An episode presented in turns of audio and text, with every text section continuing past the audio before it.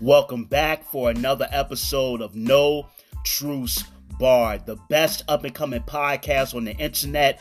And I'm your host, Hoyt Kwaku Timmons. You can follow me on Facebook, Instagram, and Twitter at Hoyt, H O Y T underscore Kwaku, K W A K U underscore Timmons, that's T I M M O N S. And make sure you follow me on all three of those social media outlets for the newest information related to No Truths Barred, to my thoughts about uh, society, various social critiques, um, various pieces of information that I disseminate on all of my platforms. So definitely make sure you're following me. Also, if you see any of the flyers, if you see uh, any particular episodes that you like, um, definitely share the content. You know, inbox it to somebody that you know, share it on your IG story any and all support is definitely appreciated, and never, ever, ever do I take any of your support for granted. To all of those who've listened to any of the previous episodes, and also if you wanted to, if you want to listen to any of the previous 26 episodes, you can go to SoundCloud, whether you have the app or if you want to go directly to the website, or you can go to Spotify and listen to all of the previous 26 episodes. And tonight is episode 27. First of all, I want to say to all of my listeners, I pray that you guys are staying safe out there because things are truly critical. Things are really dangerous right now. And the current situation that's going on in our society, it really prompted me to make this episode tonight because there are many concerns very valid and legitimate concerns, and there are there are concerns that are based in hearsay and based in conspiracy theory. Now, there's often a negative connotation with the word conspiracy because automatically we have a inclination to automatically make anything that we kind of feel is a conspiracy in nature synonymous with pseudo information. And that's not necessarily always the case. This episode tonight, this is episode 27, and this episode is called 1984 in 2020. And I want to start off this episode. I normally never do this because I really like to jump right in, but I want to start this episode off with a quote from the individual that inspired the title of tonight's podcast and whose work has changed the world and changed the way we look at various states and various political paradigms. And that particular individual is George Orwell. And George Orwell, he has many quotes, many very brilliant and prolific quotes that have been attributed to him. But tonight, or whenever you listen to this, I know I'm saying this uh, tonight, but whenever you actually listen to this particular episode, morning, evening, what have you, I want you to remember this. And I quote In a time of deceit, telling the truth is a revolutionary act. And I'm going to repeat that one more time. In a time of deceit, telling the truth is a revolutionary act. And one of the problems is that right now we're going through the pandemic, primarily due to COVID 19, better known as the coronavirus. And this virus started in Wuhan, China, and from there it's made its way around the rest of the world. I believe so far Italy has one of the highest death rates as a result of this particular virus after China, and the death rates and the infection rates are rising here in the US as well. And due to the uh, due to the preponderant nature of this particular situation and the preponderance of this particular virus, many partic- many states across the country uh, have decided to quarantine and actually it's a federal mandate at this point, but various states are enacting the quarantine in their own particular manner. Um, if you're listening to this particular podcast and you're not in the state of Virginia, uh, our governor Ralph Northam, He issued a quarantine that basically prohibits people from congregating in any sort of large gatherings. Uh, anybody that's going into a store, like any sort of store, so for example, like a 7 Eleven or a Wawa, if you're not in Virginia, Wawa's kind of our more grandiose version of a 7 Eleven. If you're going into a Walmart, if you're going into a restaurant, you're not allowed to have more than 10 people into, in that particular establishment. And if you are, parks have been made off limits, although on my way home from work, I've seen people at the park. Uh, I believe also shopping malls, hair salons, uh, barbershops, many businesses and many small businesses, many mom and pop businesses have been adversely affected by this situation. And so what's starting to happen, and not just only Virginia, but you know, New York is is is a lot worse. Uh, California is worse. Many other states are a lot more strict with their quarantine in juxtaposition with the state of Virginia. But what's beginning to happen it, via social distancing is social isolation. And now, this is something that the listeners you can go and verify, but I believe in New York City, if you're out at certain places or beyond a certain curfew, once again, I'm not exactly sure if there is a curfew in effect in New York City, but I've come across information that you could be charged with a ticket if you're found or you're somewhere where you you really is it's not like an essential, not like a grocery store, or this isn't your a particular pa- particular place of employment that you need to be at. They're issuing tickets. So, um, let me get to the point. The reason why I'm bringing all of this up, and the reason why I call this episode 1984 and 2020, because there's a rising fear of a potential police state, of uh, of the advent of a totalitarian government within the borders of the United States of America, which will in turn spit directly in the face of democracy. But we really don't have a democracy, we have a republic because even our founding fathers were against mob rule. So we have a republic. But in essence, if this were to establish itself, it would spit directly in the face of our Constitution, our freedoms as citizens of the United States of America, and various other inalienable rights. And what is totalitarianism? So we think back because I'm a person that uh, I love history. Uh, I'm a historian, a historian of sorts. I'm I'm I'm uh, I don't have a doctorate, uh, but when I look at history, what exactly is totalitarianism and what and what do we think of? So I, I talked about George or- Orwell. If you look at George Orwell, he has two prolific books that he's often cited with. One is Animal Farm, which is a great book, and he actually uses Stalin's Russia as an influence uh, for this animal farm, and you have various stratifications of society, of society that are supposed to be critiques um, within this farm. And then the uh, other book, and once again, also to all my people that are huge George Orwell fans, I didn't mean to kind of just, you know, run over Animal Farm, but it's, it's a really prolific book and a really powerful book. And I actually might come back in a later podcast and actually kind of do a review of that book. But I'm actually, I want to kind of get to the gist of it.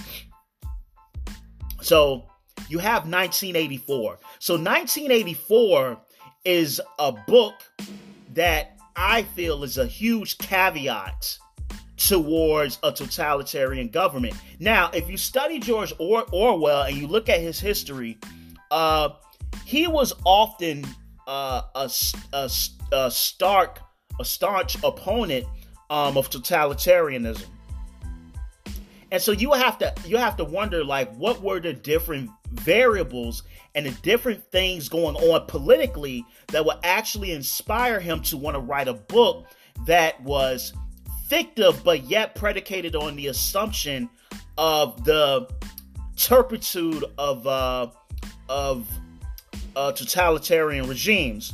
So who do we have? Like one of the, the, the glaring ones that I really don't have to give uh, a deep example of is Adolf Hitler, Nazi Germany. That's one.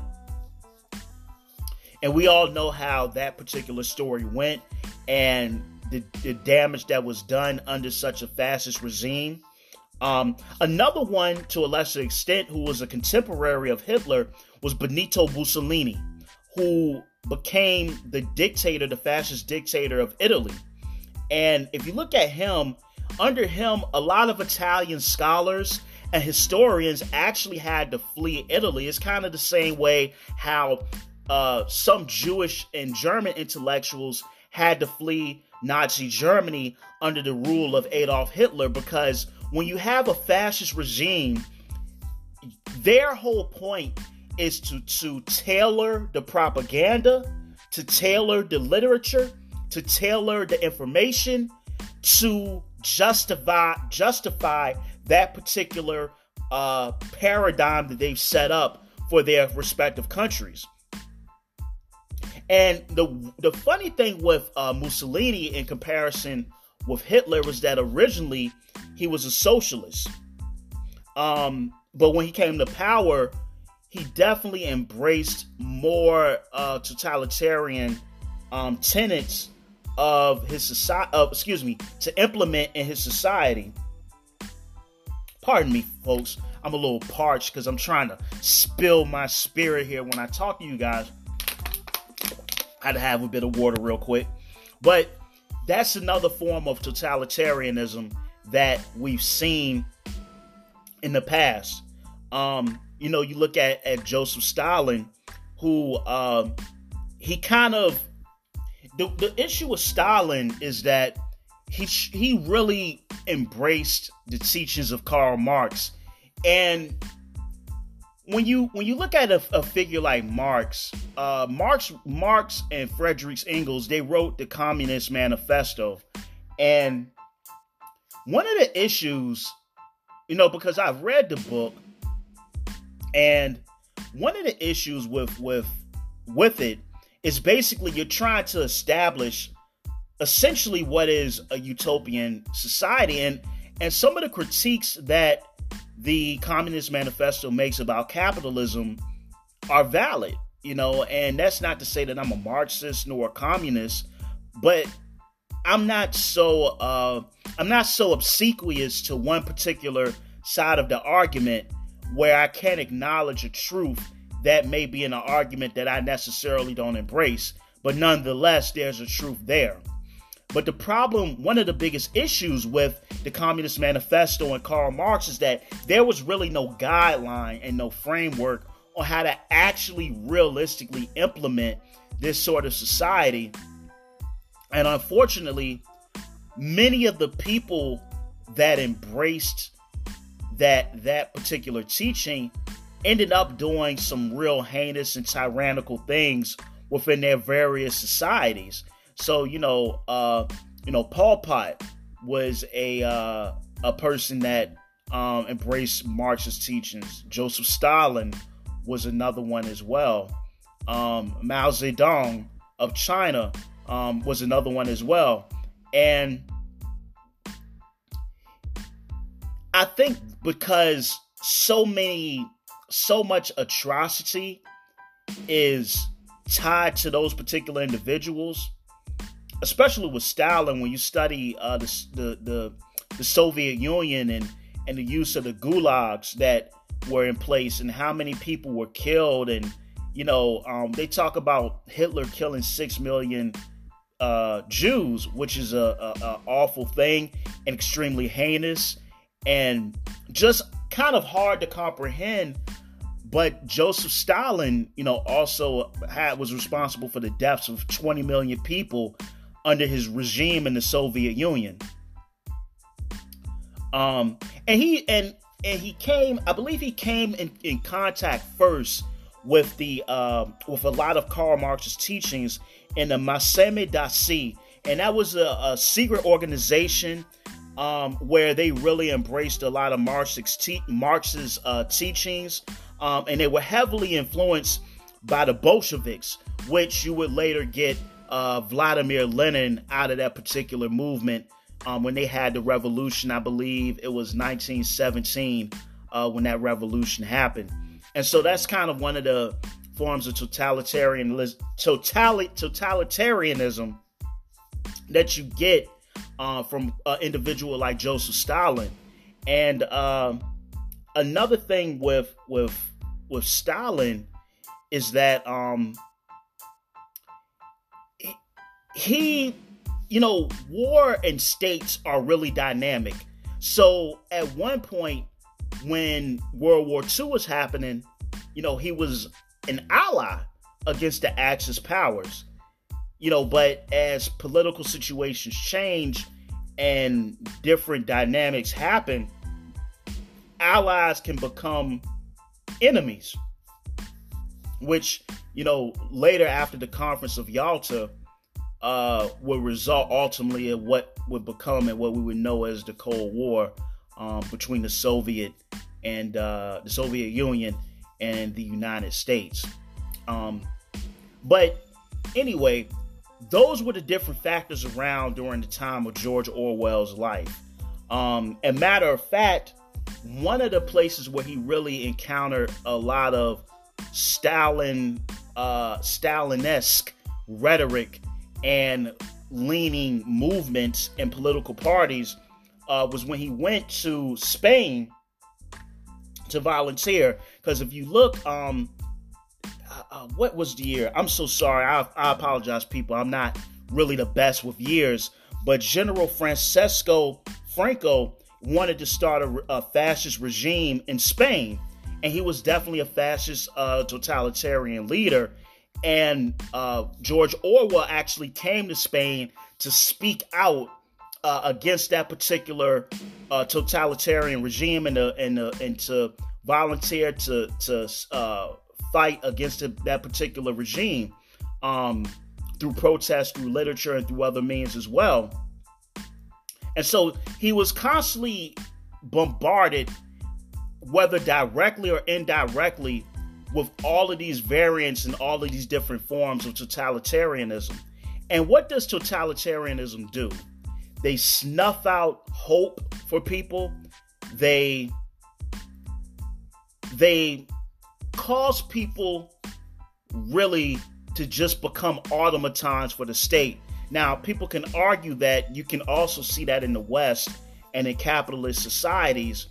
But now, this is for a different podcast, but what I will argue, at least on the behalf, pardon me, my sinuses is acting up, guys. But what I will argue, at least on the behalf of capitalism, is that within our society, there is the opportunity for upward mobility. There is opportunity for individualism to express yourself independent of the state, to have ideas that may castigate whomever's in charge at the moment. You know, for example, uh, I'm not a fan of President Donald Trump, or a lot of people won't even call him that. They'll just say 45. I'm not a fan of him. And at least here in America, I can openly I can openly express my discontent with that political administration and not have to worry about being jailed. I don't have to worry about being killed. I don't have to worry about my family you know, being arrested or put somewhere where I can't find them, where I can't find them or I, I don't see them ever again. That's at least here. Now, if you want to be a little bit more technical, we have had people here in our country who did experience certain things because they were at their particular time politically radical. For example, one prime example I love to use is Dr. Martin Luther King Jr. I feel that his image has really been uh, it's been made digestible to the common person now. But this is a man that was very radical politically, was targeted by the FBI, um, also had dealings with other black uh, radicals and and that's a I'm gonna stop using that word because that's it has it's a lot of bad connotations, and that word is really loaded. But this is a person who uh, did the foreword in uh, Robert F. Williams' books, who's who was from North Carolina, and his uh, advocacy of black people arming themselves was something that would later go on and influence the Black Panther Party. And Dr. Martin Luther King Jr. actually did the foreword in his book called Negroes with Guns. And Robert F. Williams actually had to go to Cuba and he did a uh, a radio station. He did a radio show there. Where he would continue to teach. He would continue to inform um, while he was outside of the United States as well. And so we kind of have this uh, image of Dr. Martin Luther King that isn't necessarily accurate, and that's a different a different topic for a different podcast that I definitely would uh, I plan on talking about in the future. Um, but the point is, is that yes, there have been people here during the McCarthyism, uh, people that have been blacklisted. For example, people like Paul Robeson, um, who was blacklisted uh, here during the, the, the, the time of McCarthyism. You know, um, believe it or not, uh, actor and actress who are both deceased now, Ossie and Ossie Davis and Ruby Dee, experienced the same thing. So it's not to say that at certain points in our history, if you had a dissenting opinion politically that necess- that wasn't necessarily part of the status quo, you were 100% at liberty to express yourself. And then racism has and is and, and probably will be for the foreseeable future a huge issue and a huge barrier um, to people being able to really critique and castigate things like police corruption, the pipe, the prison to school pipeline, uh, mass incarceration, and other various forms of systemic racism as well. So we do have those problems here, but is it to the extent of a Stalin, Stalin Russia? Is it to the extent of a uh, uh, uh, Francoist Spain? Is it to the extent of a Pol Pot Cambodia? It definitely isn't. And that's the issue, you know? And so when we're here and we have all of these different states, and every, you know, all of these states are under quarantine. Many of these states are prohibiting people, you know, from meeting, um, gathering, social isolation, social distancing. And another concern is people are really scared of martial law. And I want to bring up um, one person I, I definitely want to bring up is Edward Snowden. And if you can remember, Edward Snowden is the whistleblower who uh, spoke about the NSA wiretapping cause of millions of Americans. And he actually had to go to exile, and I think currently he's in Russia, I believe. I, I think he's in Moscow, actually. And he brought it to the attention the things that the NSA were doing illegally. But the reality is, is that we can actually go all the way back to the Patriot Act that came in under George W. Bush.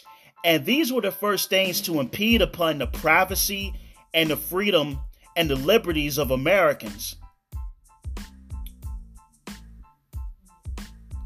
I think Thomas Jefferson said, or I want to say Benjamin Franklin, watch everybody correct me, but there's a quote that I love.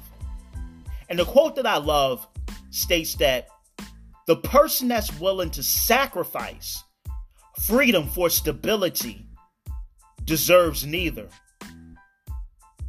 And that's the truth. And so now I'm about to go in my conspiracy bag a little bit. This is where I start to to I think I can hear you guys over there on the conspiracy owl. Because whenever you look at a traumatic situation that affects the public, pick whatever you want. But I'm going to start at September 11th, uh, September 11th, 2001. You have a traumatic event. We follow up that traumatic event with war. We then follow up that traumatic event with a Patriot Act because we're protecting American citizens from terrorists. Okay? So then it becomes what are you willing to give up to stay safe? Will you let us survey you? Well, well, wait a minute. We're we're we're we're we're gonna do surveillance, but this is for your own good. This is for your own protection. This is all to keep you safe.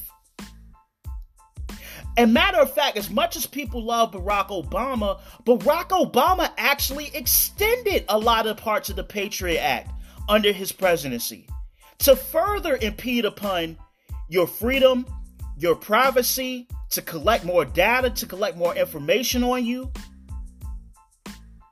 And this all ties back into some quasi form of totalitarianism and leading us towards a state where personal freedoms and liberties are being impeded upon, and we're calling it protection. Our silence is our consent to the turpitude of what they're fucking doing to us. I'm not calling for people to act erratic or radical or crazy.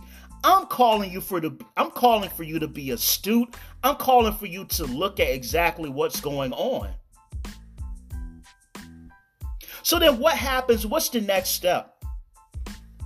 Edward Snowden uh, recently did an interview, and I love Edward Snowden, also uh, Julian Assange, because your patriotism is to your country and your people and not the government, because the government is just people. Your patriotism is to your country and your people and not your government. Now, people are saying, oh, wait, don't say stuff like that or what have you. But what I mean by that is this we've seen in various cases that I don't need to go into right now of unscrupulous things that our government has done. Now, is that to say the, the whole political system? No. Is that to say everybody in the FBI? No. Is that to say everybody in the CIA? No. But the reality is, is that when you say the United States government, you're talking about something that's extremely complex, really large, a lot of moving pieces, a lot of different people, a lot of different interests that are are congruently uh, working together at the same time. I'm a huge advocate of the vote. I think one of the vote is one of the most important things that we have. And if the vote wasn't important, the Ku Klux Klan wouldn't have tried to stop countless black people from voting uh, in the Jim Crow South. If the vote wasn't important. And even prior to that, um, just around Reconstruction, if the vote wasn't important, it wouldn't have happened then either.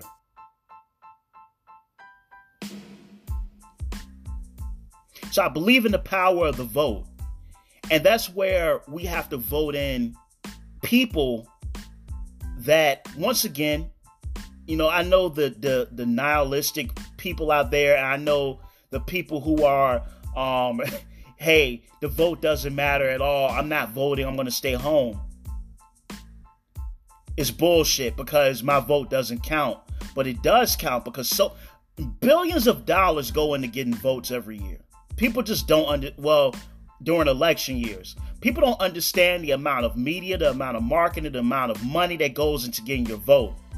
It's imperative that we're vetting these candidates that are truly going to represent and be emblematic of the needs and the wants and the wishes of the people, and not just these corporations and not just uh, uh, arms manufacturers, war, you know, p- companies that make money off of war, this is where our vote comes in.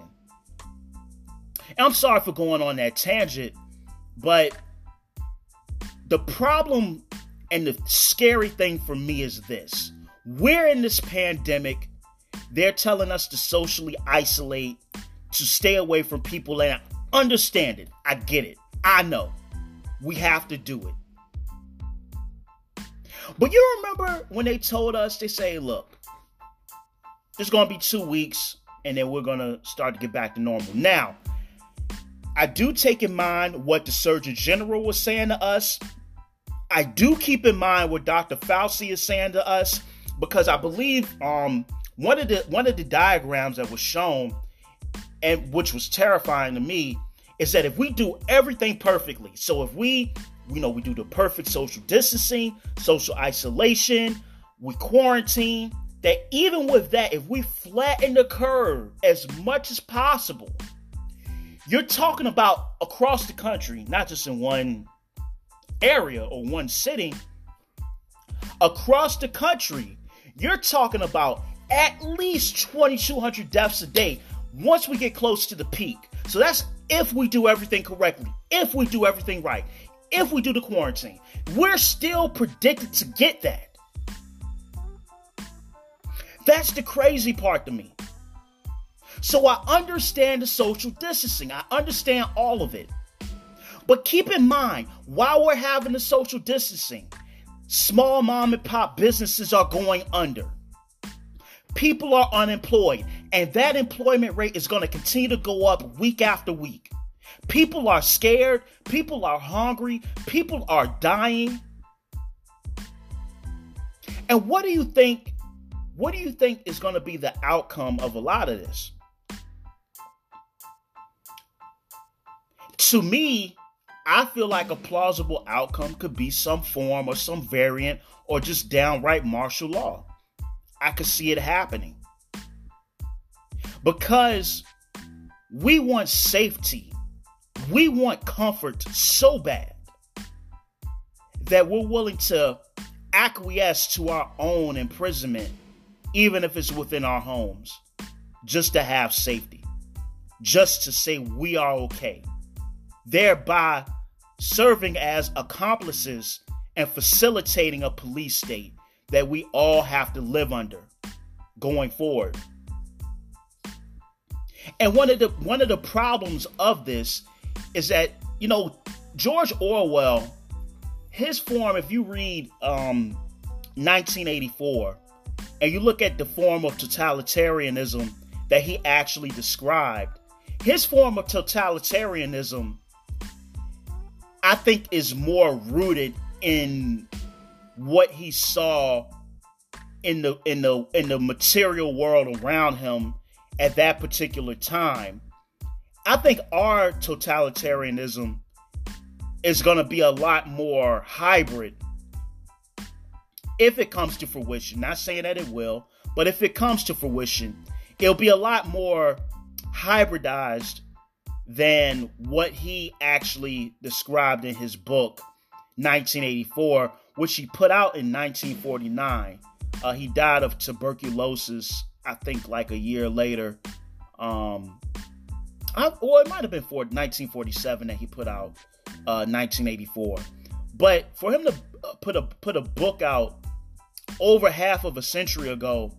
And for a lot of the information, a lot of the points that he made in that particular book to be relevant right now is just beyond crazy to me. You know, and and one of the things that kind of galvanizes us as a society currently in the year 2020 to just release a lot of our freedoms is a lot of fear mongering. And if you look at the media, the media really perpetuates a lot of fear in people because you you really don't get an equal balanced side of every story that you see. Um, it's a book that I read years ago. I definitely would recommend this book. It's a book by sociologist Barry Glassner, and the book is called The Culture of Fear. And that book really opened my eyes up to, and once again, um, sometimes you have ideas and sometimes you have certain perspectives about various facets of society. But when you see a scholastic take on it, it brings a little bit more validity to things that you can kind of just observe with common sense and just being able to analyze various things. So I'm not one of those people where I just want to run to and quote a book and uh, not necessarily give you my idea, but I only I, I, I believe that when I do reference other materials, it just brings a little bit more validity to my own ideas. And that's why I, I do it for the listeners. And I also want to encourage you to go and to look up this information on your own. But Barry Glassner, in his book, one of the arguments that he's making is that our our media in the United States, one of the, the, the things with our media is that they make a lot of money, a lot of money off of your fear. The news, if you look at, and I don't care, I don't care what news outlet is, unless you are getting your news from independent media. And that's really what I want to encourage throughout the next uh, several episodes that I do. I want to encourage everybody to uh, look up independent media, media because with MSNBC, NBC, excuse me, MSNBC, CNN, Fox News, many of those outlets are either going to be left or right leaning. Most of them aren't just going to disseminate the news to you.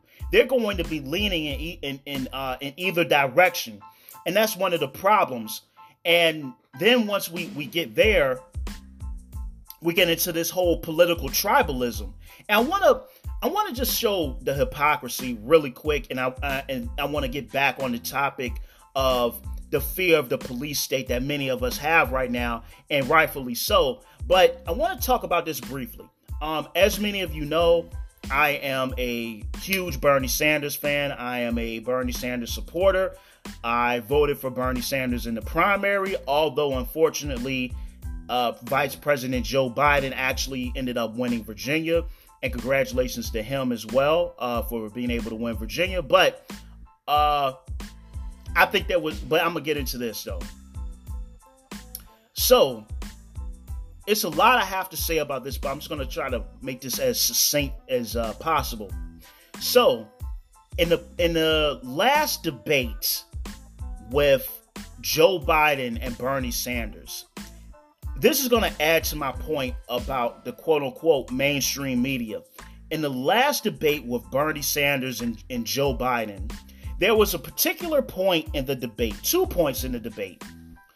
One point was it's been this whole thing of, hey, it was the people that helped Joe Biden to bounce back because if you remember, going into uh, he won the first three states, going into South Carolina, he was the front runner, and he was the person that was you know people really saying that you know Bernie was going to you know sweep this thing up. And so one of my issues with this previous debate was that like the rhetoric we've been hearing, oh the people got behind Biden and that's what it was and Biden came back and Biden did X, Y, and Z. But with Joe Biden, um, he has super PACs. He had billions of dollars, and not to mention the fact that Amy Klobuchar and, and Pete Buttigieg both had a conversation prior to Super Tuesday with Obama, mind you, we don't know what was said during the conversations, but they magically both decide to drop out of the race on Super Tuesday, and then both them and Beto O'Rourke decide to throw their support behind uh, Vice President Joe Biden. Neither here nor there. But in the debate, Bernie had pointed out, well, you have billions of dollars and your super PACs. Joe Biden then turns to Bernie Sanders and says, Well, you have nine super PACs supporting you. Bernie says, I don't. If I do have them, list my nine super PACs. And at this point, I think Joe Biden kind of mumbles something and is like, oh, well, you know, give me a break or whatever. He never really directly uh, answers or, or better, better yet, provide a rebuttal to Bernie. Um, so then the other part of the debate that sticks out to me, and I'm this is all for a point, guys. I'm trust me, it's not a tangent.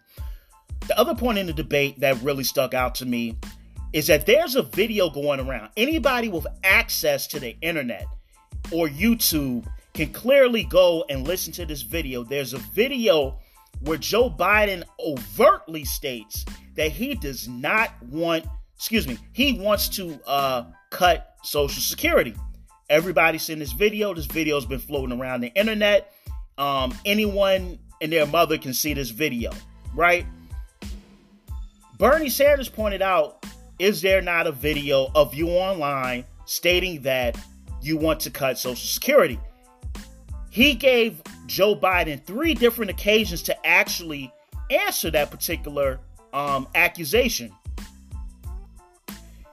Biden blatantly lied. Now, so th- those are the two points I'm pointing out.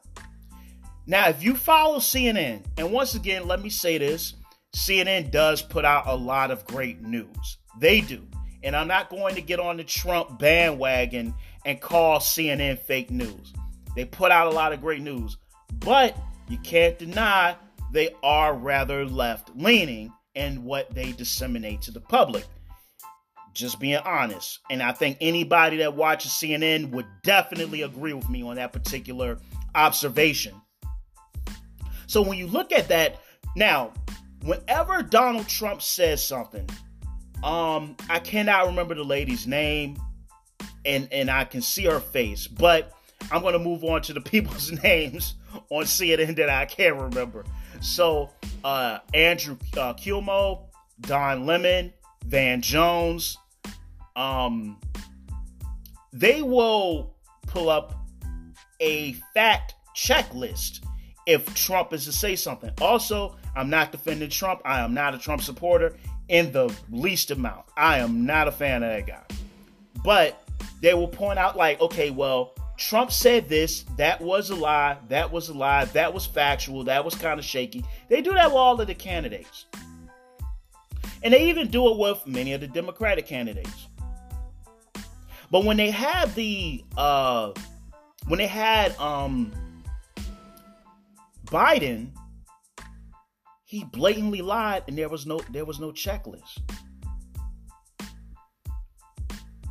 So my point being with all of this is that the news, in many regards and many respects, are kind of complicit in one, trying to mold and shape political opinion and political discourse, and secondly, shaping how you interface with the world around you.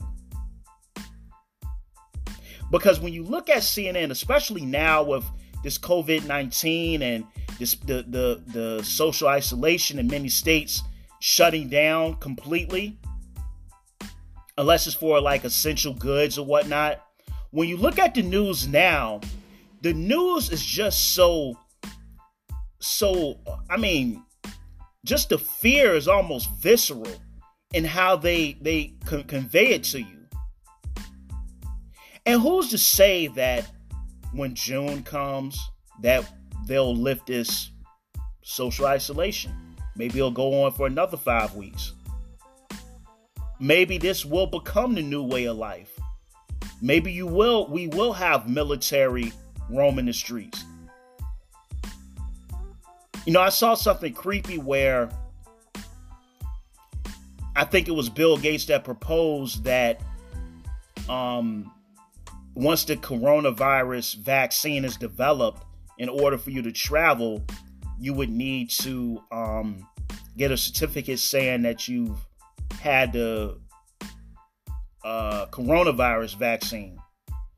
Now, granted, I mean, there are certain places in the world where you go where you need to show that, hey, I've had these shots for, you know, to protect against malaria or what have you, or, you know, if you send your kids to school, they want to know that they've been vaccinated with this or that. And I'm not one of the anti vaxxers because I do see the benefit in vaccines. Because, you know, not too long ago, if you go back to the 1800s, it was nothing for a family to have to bury their children because of, of smallpox or chickenpox or the measles or the mumps or any of these things. That was a common occurrence. And I think we kind of have a historical amnesia when it comes to that. So I'm not one of those. And even in New York State, where you know there, there's definitely a plethora of anti-vaxxers. If you notice, prior to this COVID-19 thing, that there was an influx of um, people suffering from measles again, something that you know could have should have been stumped out at this point in the game. So it's kind of an increase in a spike in people suffering from measles. Um, so you know, you just have to look at the media like in in the sense of What's their objective? Who's funneling the money through these various gigantic uh, media conglomerates? 1984 and 2020. Is that what's coming? I mean, are we going to live in a police state where you have to get vaccinated just to go to the next state?